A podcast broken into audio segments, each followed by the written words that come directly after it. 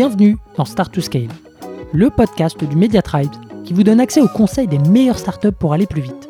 Je suis Eric Seclet et mon but, c'est de vous partager des méthodes actionnables, des retours d'expérience concrets et des bonnes pratiques éprouvées par les meilleurs entrepreneurs et employés de scale-up de la tech française. Mais juste avant de vous laisser avec votre mentor du jour, pensez à vous abonner et à laisser une note plus un avis sur Apple Podcast. C'est la plus belle des récompenses pour toutes les heures de travail effectuées chaque semaine. Allez, bonne écoute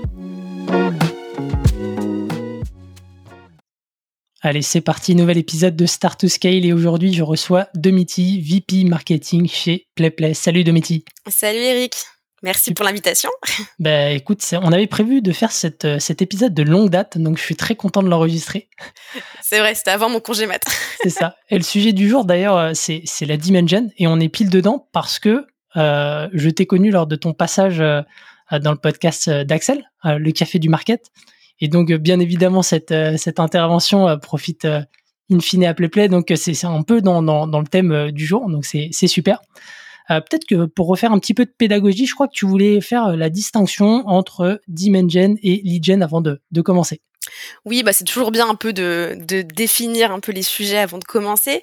Euh, déjà, je commence même par un petit disclaimer. Moi, je vais vraiment parler de Dimension à la lumière de mon expérience pro. Donc, ça veut dire dans le cadre de scale-up B2B, sales-led. Donc, ça veut dire avec l'intervention des équipes commerciales dans le process de vente, un peu à la différence de self-served. Mhm. Donc, il y a de la porosité entre B2B, B2C, self-led et self-served. Mais voilà, je pense que tout ce que je vais dire, ça s'applique quand même beaucoup mieux dans un, dans un contexte B2B euh, sales-led. Hmm.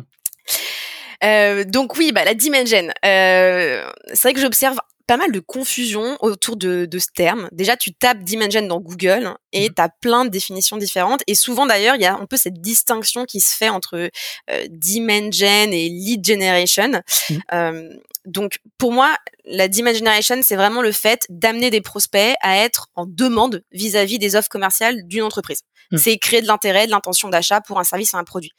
Et euh, souvent, quand les gens distinguent demand gen et lead gen, ils disent la demand gen, euh, c'est éduquer un marché, convaincre des prospects qu'ils ont un besoin, et euh, la lead gen, c'est convaincre des prospects qui sont déjà dans le besoin, dans cette prise de conscience, que ton offre peut y répondre. Hmm. Et pour moi, en fait, les deux, c'est de la demand generation, parce que euh, ça sert à rien d'éduquer ton marché si derrière t'es pas capable de récupérer une partie de l'intent que tu crées, donc de faire de la lead gen, et ça sert à rien de faire que de la ligène pure, ce que je vois souvent dans pas mal de, de boîtes où euh, ouais, voilà les marketeurs ils ont la pression pour faire surtout du au début, à fond, surtout au début exactement. Et en fait, euh, le problème c'est que tu vas être bien en peine de trouver de la croissance et surtout de la croissance pas trop chère si en parallèle tu fais pas d'efforts d'éducation du marché. Donc voilà, euh, c'était un peu le la petite introduction, mais pour moi la dimension c'est vraiment créer de la demande pour ton produit en faisant grandir une audience cible, ça veut dire une audience qui ressemble à ton client idéal, uh-huh. et après être capable d'amener une partie de cette audience à exprimer de l'intérêt pour ton offre, et donc euh, être capable de convertir une partie de cette audience euh, en, prospect. Super clair. Et d'ailleurs, tu fais la transition avec euh, les prérequis de la Dimension. Tu as, mentionné le fait de connaître ces personnages sur marché. Et il y a, a d'autres aussi points que tu as, as listés? Donc je te laisse euh, continuer. ouais, bah, c'est vrai que avant de, de diver un peu dans les tactiques de Dimension, c'est vrai qu'il y a des grands prérequis qu'il faut pas oublier. Et je vois parfois pas mal de boîtes qui, pareil, ont ce travers de vouloir partir euh, très très vite euh, dans l'acquisition et qui mettent un peu la charrue avant les bœufs. Et c'est dommage parce que quand tu fais ça, tu, tu peux lancer un peu de l'argent par les fenêtres. Donc les trois grands prérequis, effectivement, tu as mentionné comprendre son marché cible et ses personas. Ça paraît stupide, mais c'est quand même primordial. Le deuxième, c'est définir des objectifs, notamment avec la leader leadership team. Mmh. Euh, et le troisième, c'est mettre en place tout l'operating system pour accueillir et activer ta demand generation. Euh, donc dans l'operating system, il y a le site vitrine, tes mécaniques de conversion, ton CRM et même les process euh, de passation avec les équipes commerciales. si on peut, on peut rapidement prendre très rapidement chacun des trois points. Vas-y.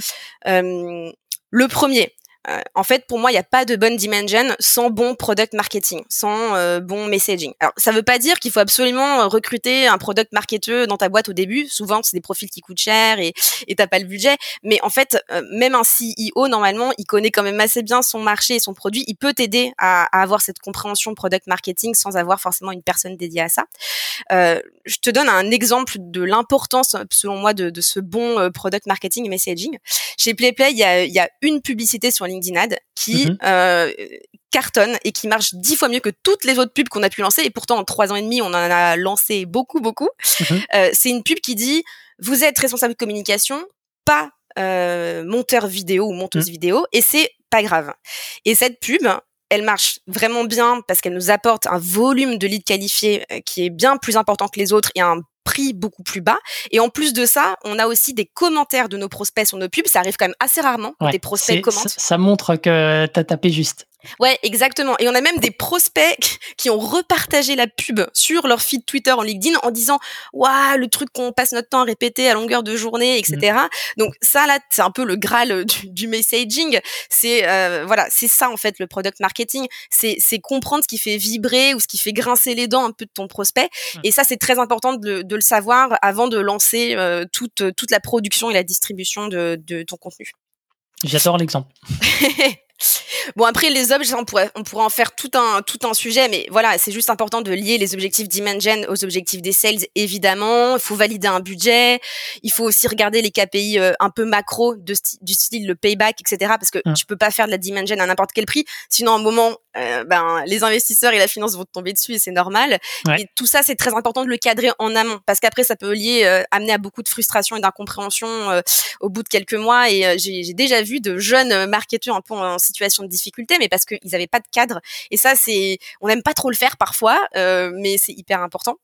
Euh, Peut-être juste, je te, coupe deux petites secondes euh, justement sur ce point sur lequel tu as, vu pas mal d'écueils. C'est quoi un peu, selon toi, les, KPI qu'il faut regarder dans, le cadre d'une strat Dimension tu, tu regardes quoi les, les, recherches directes, tu regardes l'évolution du trafic euh, sur le sur le site web Enfin, comment est-ce que tu t'y prends? Ouais, alors ça, encore une fois, moi je parle dans, dans le cadre un peu d'une d'une boîte B2B euh, plutôt sales-led où on va pas mhm. forcément regarder les mêmes KPI que dans des euh, boîtes avec des gros volumes, etc. d'acquisition. Moi, je regarde évidemment le trafic parce que ça m'intéresse, mais pour moi c'est un peu une vanity metrics le trafic. Mm. Euh, voir mon trafic qui augmente, ça veut pas dire que derrière mes sales ils auront plus à manger.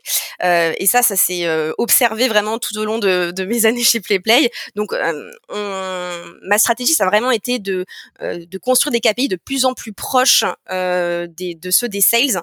Au début, on a commencé avec les leads, avec le trafic, puis avec les leads, puis avec les MQL. Aujourd'hui, on a vraiment des KPI de pipeline et de création d'opportunités qualifiées pour les sales. Et je pense que c'est vraiment la meilleure manière de piloter ta dimension. Hmm. Euh, maintenant, ça demande une certaine maturité quand même dans ton euh, dans ta manière de, de, gérer ton business, ne serait-ce aussi que dans tes opérations sales et, marketing. Donc c'est pour ça que ça a pris du temps chez nous d'en arriver euh, d'en arriver là. Mais clairement, c'est beaucoup plus sain d'avoir ce, ce, genre de, de pilotage. Et puis après, je pense qu'il est aussi important de parfois ne pas oublier que la dimension c'est pas que de la pipeline, parce qu'encore une fois, c'est créer de la demande et donc éduquer un marché. Et donc il faut essayer et ça c'est toujours très difficile, de trouver d'autres signaux faibles qui montrent euh, que euh, que tu y arrives. Ça, nous par exemple, on regarde beaucoup euh, l'évolution du trafic direct, du word of mouth, et on estime aussi que l'évolution du de la conversion, elle peut venir par le marketing, parce que plus ta mmh. marque elle devient forte, et plus normalement ta conversion, en tout cas ta conversion de trafic à lead par exemple, ou même de, de, de lead à CS qualified lead, elle peut être meilleure. Donc voilà, mais ça c'est toujours plus difficile à, à quantifier. Et dans le cadre d'une organisation un peu sales-led comme euh, PlayPlay, est-ce que euh, vous avez euh, suivi la vélocité à, laquelle un lead avance dans le pipe?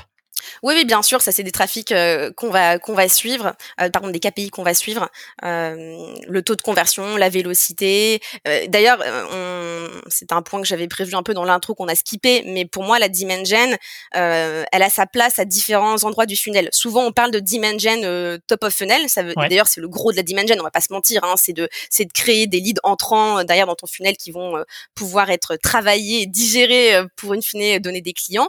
Mais en fait, la dimension, elle s'arrête pas là. Euh, hmm. parce que justement le gros travers c'est de traiter des leads comme des bailleurs potentiels. Non, euh, il y a il se passe beaucoup de choses entre hmm. euh, le fait d'avoir une audience, un lead et puis derrière un client. Et là, ça va être le travail du marketing d'aider justement à maturer ces leads le plus vite possible évidemment. Et donc ça, ça va passer par beaucoup de contenu, d'éducation. Et puis plus ta marque va être puissante, plus ça va aller vite. Et puis aussi, in fine, aider même les sales à convertir. Le marketing, là, il peut aussi intervenir là. Bon, après là, on sort un peu peut-être de la dimension pure dur. Mais... Ok, super, super clair. Donc euh, bon, on, a, on, avance, mais on, voit à peu près du coup le, euh, ce qu'il faut avoir comme, comme prérequis. Donc tu l'as dit, euh, le messaging, le product marketing, le site vitrine, le fait de définir des KPI et des objectifs clair et, partagé par tous. Tu as parlé de, CRM aussi également et de dialogue donc avec, avec les sales. donc ça, on a les bases. Comment est-ce qu'on met en pratique maintenant pour lancer la machine? Et attends, si je peux dire un dernier truc important sur les bases, euh, sur la partie euh, site vitrine et mécanique de conversion, je pense qu'il y a un truc hyper important, c'est que euh, c'est plus difficile de faire de la dimension quand tu as juste un formulaire de contact et deux e-books qui se battent en duel. Euh, et ça, c'est vrai que je vois beaucoup d'entreprises parfois qui sont en difficulté, qui disent ah mais nous on a 10% d'inbound, euh, vous c'est 10 fois plus, comment vous faites? Bah oui, mais nous par exemple on a un free trial et ça, ça hmm. change quand même beaucoup la donne. Et, et voilà, parfois il y a des entreprises pour lesquelles aussi par nature le marketing ne peut pas faire de miracle aussi. Hein. C'est plus facile de, de faire de la demand gen quand tu as des mécaniques de conversion euh, comme le free trial où tu peux donner accès euh, de manière limitée dans le temps ou limitée en termes de, de features mhm. euh, à ton produit. Voilà, moi avant quand j'étais responsable marketing d'une autre scale-up qui n'avait pas de free trial, ben, je peux te dire que c'était beaucoup plus dur de faire de, de la demand gen. Voilà, c'était juste un petit. Ah c'est un détail effectivement super important. C'est là où en fait tu arrives à, à montrer un petit peu la valeur de ton produit avant même avant même la vente et, ça accélère. En tout cas, ça, permet euh, à la personne de se rendre compte de, de ce qu'elle va pouvoir avoir comme résultat et de se projeter tout simplement dans, un meilleur futur. Ouais, exactement. Top. Bah écoute, je te propose de passer euh, au plan d'action. Euh, donc, comment est-ce qu'on met en place aujourd'hui la Dimension une fois qu'on a ces bases-là? Bah, C'est parti. alors, les tactiques de Dimension. Déjà, je pense qu'en fait, si on peut résumer la Dimension en trois mots, c'est production et distribution de contenu. Mmh Quand tu as dit ça, tu as un peu tout dit. Pourquoi? Parce que euh, dans la partie production de contenu, tu as deux types de contenus. Tu as les contenus promotionnels et les contenus non promotionnels. Et après, si tu regardes la partie distribution, tu vas avoir trois grands canaux de distribution. Les canaux tiers payants, ce qu'on appelle en général le paid. Mmh les canaux tiers non payants, ça en général c'est le earned, c'est euh, toute la visibilité que tu vas gagner euh, sur voilà sur sur le web. Et tu as le owned, ce sont tes canaux en propre. Et après tu peux croiser le type de contenu que tu produis avec la distribution. Donc, ouais. tu typiquement le grand classique, c'est le contenu promotionnel que tu vas distribuer sur des canaux paid. Mhm. Ça, c'est toutes tes pubs que tu vois sur LinkedIn Ads. Euh, de manière très classique aussi, tu vas avoir du contenu non promotionnel que tu vas distribuer en owned. Donc par exemple, imagine euh, sur ton blog, quasiment tous les SaaS aujourd'hui ont des blogs, euh, tu as un article de blog qui est hyper bien positionné, qui t'apporte euh, euh, énormément de trafic qualifié, tu vas pouvoir t'en servir pour peut-être distribuer un e-book, un contenu un peu gaieté qui va te permettre, ou tout simplement ton free trial, qui va te mhm. permettre du coup de, de faire du lead generation pour le coup. Donc ça, c'est classique. D'ailleurs, je sais un sujet qui, qui est cher à ton cœur, le podcast d'entreprise, ça c'est du contenu non promotionnel que tu vas distribuer en own. Là, on a carrément la la production et la distribution qui se euh, qui se chevauchent. Euh, mais tu peux aussi avoir des, des combinaisons un peu moins classiques. Par exemple, tu peux euh, avoir du contenu promotionnel qui va être distribué en earned. Tout à l'heure, quand je te parlais des nos fameuses pubs LinkedIn qui vont être repostées par des prospects sur leur feed Twitter et LinkedIn, ça c'est du contenu promotionnel en earned. Bon, c'est c'est moins, ça arrive moins souvent, mais ça, ça peut arriver. Carrément. Et, et euh, peut-être, euh, j'imagine qu'après, tu vas vouloir euh, développer peut-être certains points.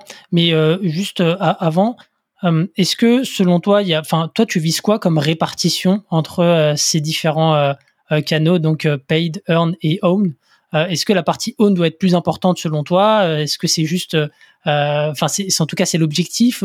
Comment ça, ça se passe concrètement?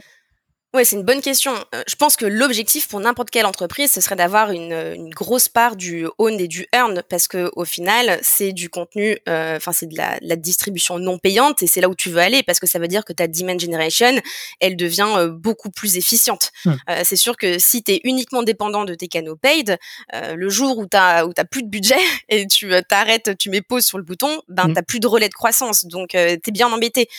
et c'est sûr que j'allais y venir sur les canaux paid, mais un gros désavantage du paid, c'est que contrairement à ce qu'on pense, c'est pas si scalable que ça, le paid.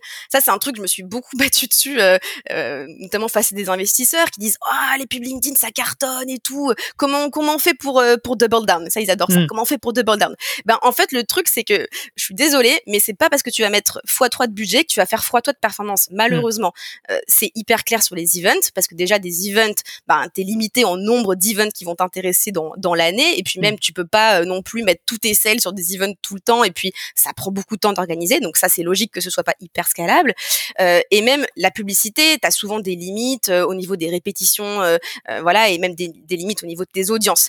Donc ça c'est le problème. À l'inverse, l'organique et le owned, souvent c'est beaucoup plus beaucoup plus scalable. Euh, donc, notamment le SEO par exemple.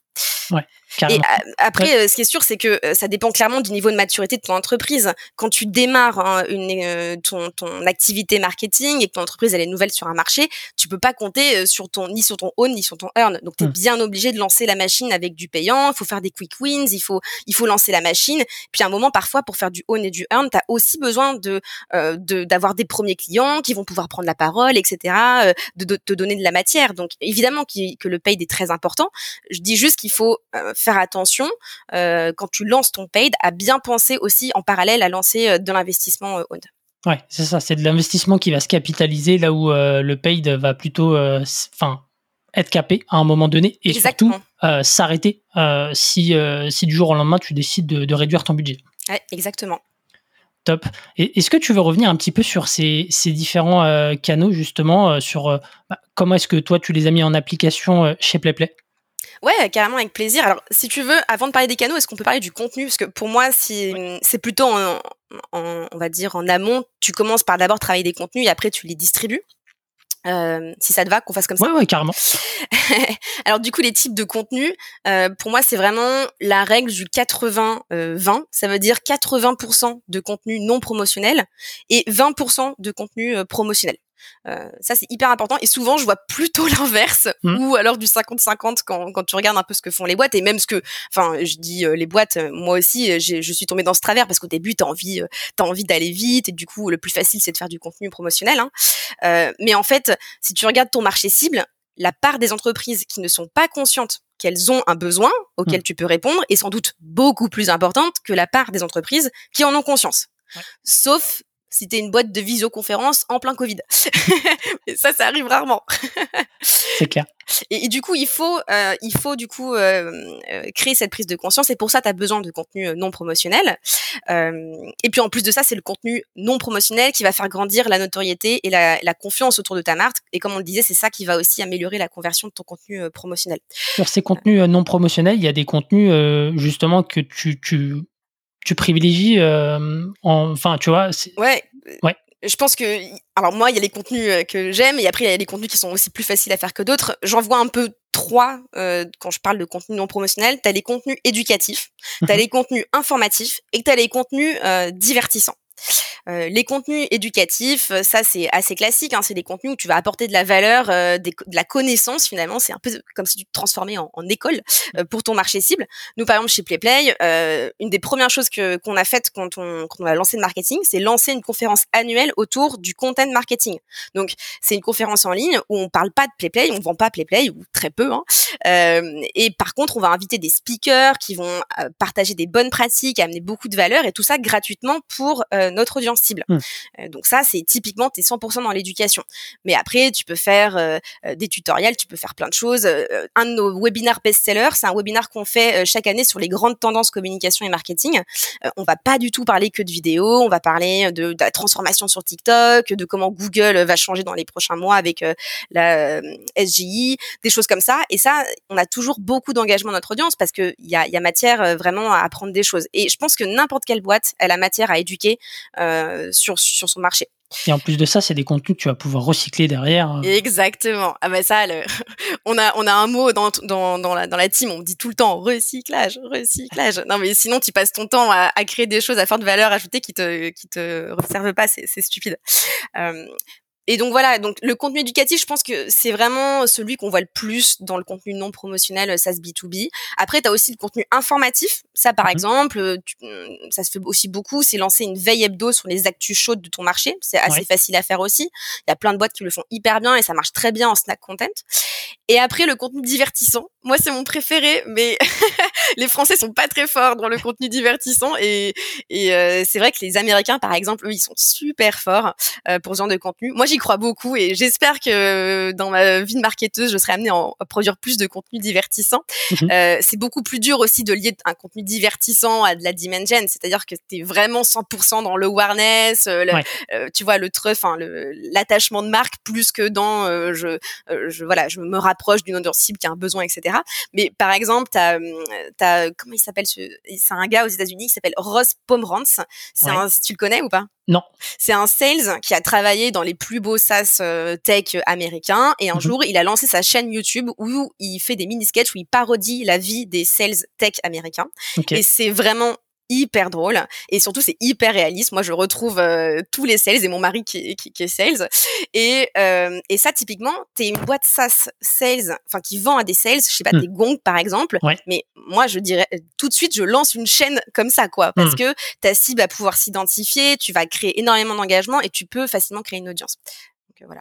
Clairement, ça c'est c'est c'est c'est une mine d'or. Enfin, tu peux te créer ton média derrière et, et justement euh, là, pour le coup, tu dédramatises complètement le, le process de, de vente, hein, euh, parce que la personne euh, baisse sa garde, elle consomme du contenu, euh, comme tu l'as dit, qui, qui, la divertit, et elle crée mécaniquement un attachement émotionnel avec la, la, personne qui produit ça.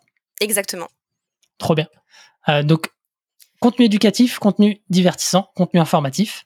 Ouais, on a fait le tour des trois contenus que tu peux produire en, en Dimension sur la partie. Euh... faut pas oublier le contenu promotionnel, hein, qui certes c'est 20%, mais voilà, ta, pub c'est hyper important et tu peux faire du contenu promotionnel euh, pas hyper bourrin en fait. Uh-huh. Ça c'est et d'ailleurs euh, tu peux aussi utiliser euh, ça c'est hyper tendance le user generated content, du contenu produit. Enfin c'est par tes users et tes clients qui vont parler de ta marque et ça reste du contenu promotionnel, mais c'est pas produit par toi et ça du coup ça rajoute de la crédibilité. Ça se fait beaucoup dans le monde du B2C, dans le secteur de la beauté, de la mode, ouais bah la restauration, la déco. Mmh. Euh, mais ça peut se faire en B2B. C'est plus difficile, on va pas se mentir. Euh, amener un acheteur B2B à parler de lui-même et à produire du contenu sur ta marque, mais ça, ça se fait. Mmh. Euh, nous, chez Playplay, par exemple, on a offert des licences à des micro-influenceurs tech pour qu'ils puissent, si le cœur leur en dit, parler de Playplay. Et tu vois, il y a des, comme ça, il y a des influenceurs qui ont posté des vidéos tutoriels où ils testent Playplay, ils disent ouais, ça c'est super, ça, ça permet de faire ça. Ça, c'est du contenu promotionnel, mais qui va être produit par, alors là, c'est pas des clients payants, mais c'est hmm. par des utilisateurs. Donc voilà. Trop bien, trop trop bien. Comme ça, oui, c'est vrai que ça, c'est un format qui vient de, de plus en plus, mais le, tout l'enjeu est de réussir à avoir quelque chose de, suffisamment authentique pour justement euh, que ça soit pas. Euh, euh, que, que ça, ça, ça génère pas un petit peu le, le, le, le bullshitomètre, comme, comme je dis souvent. Trop bien. Et sur les, sur les canaux, justement, à activer pour distribuer ce, tout ce contenu. donc, tu as mentionné le paid, le earn et le own. Je crois que tu avais pas mal d'autres exemples à nous donner et surtout nous lister un peu les avantages et inconvénients de chacun. Ouais, bah les avantages, euh, on a parlé des inconvénients du paid, on a dit c'est pas scalable, c'est rarement efficient en termes de profitabilité, surtout les coûts en ce moment qui explosent sur toutes les plateformes payantes type Google Ads et LinkedIn Ads, on va pas se mhm. mentir. Mais il y a quand même des avantages hein, au paid. Euh, moi, je trouve qu'un des vrais avantages du paid, c'est quand même la qualité de, de ciblage. Euh, LinkedIn Ads, par exemple, tu peux lui dire, moi, je veux que mon contenu, qu'il soit promotionnel ou non promotionnel, il soit sponsorisé face à une audience qui va avoir tel job title dans telle industrie, telle taille d'entreprise. Ça, il y a quand même, c'est quand même très difficile de le faire avec tes propres canaux. Hmm. Euh, voilà, tu, en SEO, tu vas te positionner sur une requête, sur une intention, mais tu maîtrises pas euh, derrière la qualif de la personne. Euh, tu vois, ça peut être un freelance, comme ça peut être directeur d'une grosse boîte qui a tapé la même requête. L'avantage du paid, encore une fois, c'est que tu as cette qualité de ciblage, et c'est pour ça souvent que le premier relais d'acquisition de Dimension des entreprises quand elles se lancent, c'est quand même le paid, hmm. parce que si tu euh, maîtrises bien tes investissements, normalement, tu crées du pipe parce que tu es en face d'une bonne audience. Complètement. Si tu maîtrises bien tes investissements et comme tu l'as dit avec le prérequis euh, euh, au préalable, c'est d'avoir le, bon messaging. Exactement. Ouais, ouais, complètement. Super. Et sur le sur le earn, du coup, donc les avantages et les inconvénients selon toi? Le earned, bah, les avantages, c'est évidemment la crédibilité, parce que le earned, ça veut dire que ce sont des tiers qui vont parler de toi.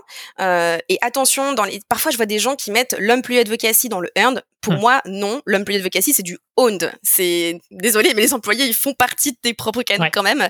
Euh, alors que le earned, c'est vraiment des personnes externes à ton entreprise qui vont parler de toi. En général, c'est quoi? C'est des, des, journalistes, des médias, des, influenceurs, des gartners, tout à fait. Euh, et ça peut aussi être encore une fois des prospects qui euh, qui ont envie, qui ont un attachement avec ta marque et qui du coup vont parler, ou alors ils adorent ton produit. Ça c'est typiquement du product led growth qui vont parler d'eux-mêmes de ton produit. Donc voilà. Donc le earn, l'avantage, encore une fois, c'est c'est la crédibilité. En fait, euh, tu peux en avoir très peu, mais au final, ça a tellement d'impact. Hmm. Tu vois que parfois euh, un post earned peut avoir autant d'impact que 10 publicités LinkedIn qui, qui tournent depuis depuis longtemps. Hmm. maintenant, l'inconvénient, c'est que c'est très dur à, à maîtriser et à générer, et en plus, c'est très dur à, à analyser typiquement euh, le, le, fameux euh, exemple euh, des de l'impact earned avec les relations presse évidemment que c'est super d'avoir un grand média qui parle de ta boîte parce que tu as fait une levée de fonds parce que tu as lancé une étude etc mais c'est souvent très dur à, de dire quel est l'impact exactement de cette publication parce que déjà les liens ils sont souvent pas traquables et mmh. souvent il y a même pas de lien. C'est juste ils mentionnent ton entreprise.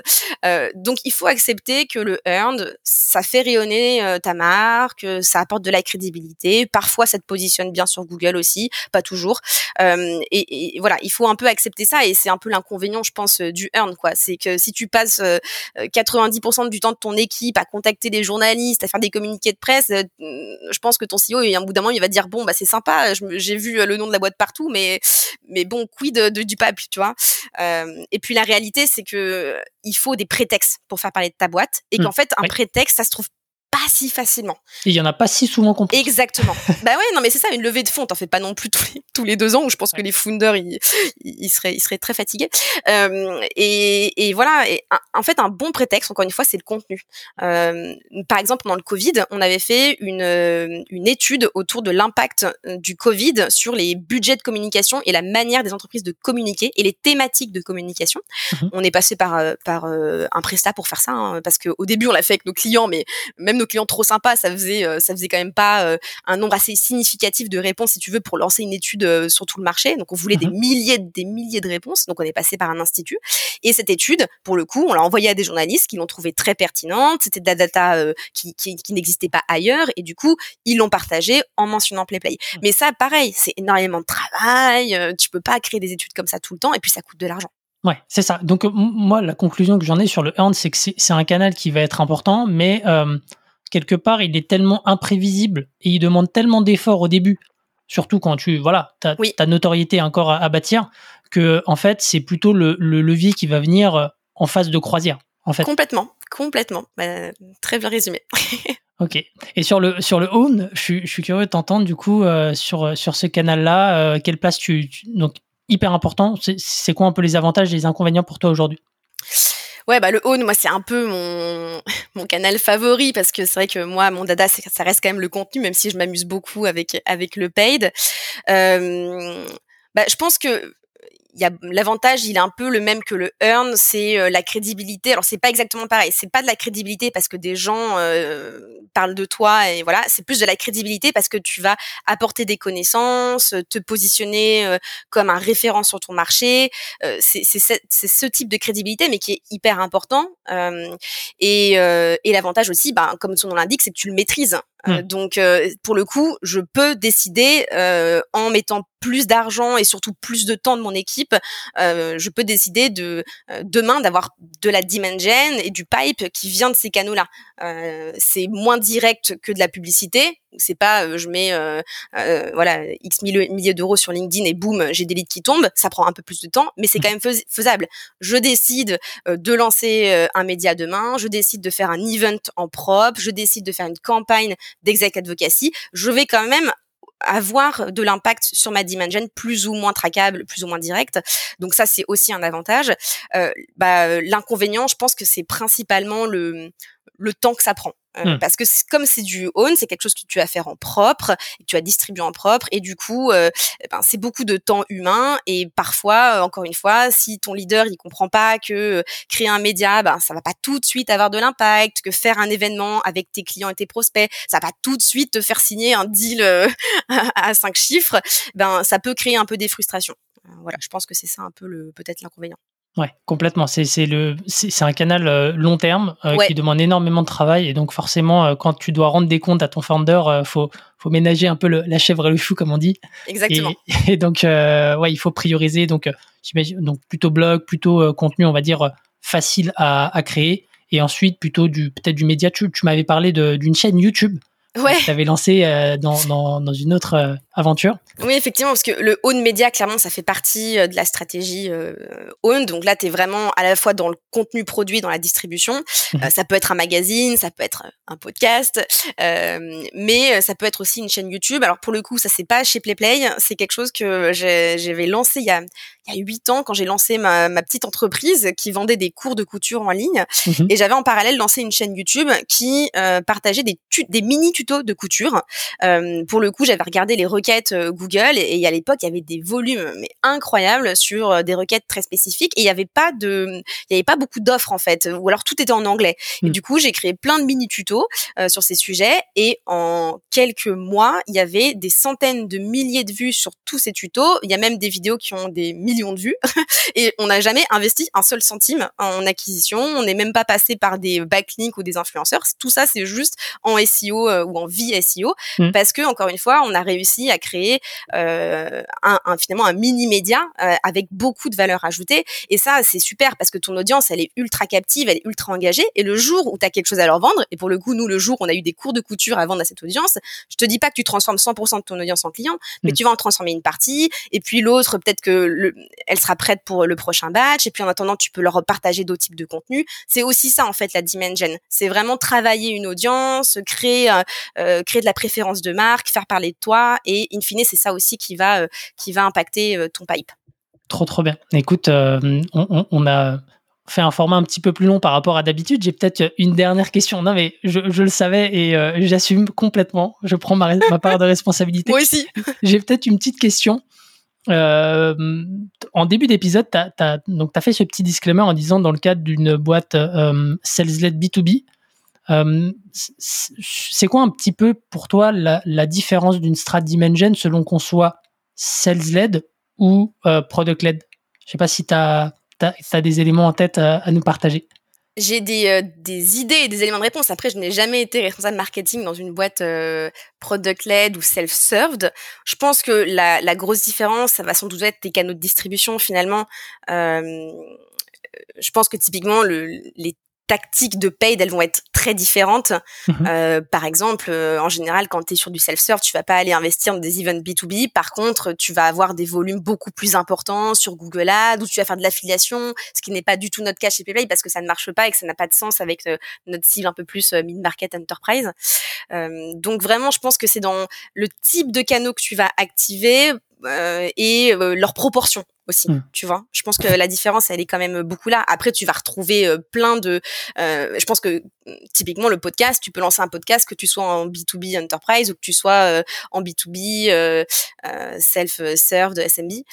mais voilà, je pense que la différence, elle est quand même là.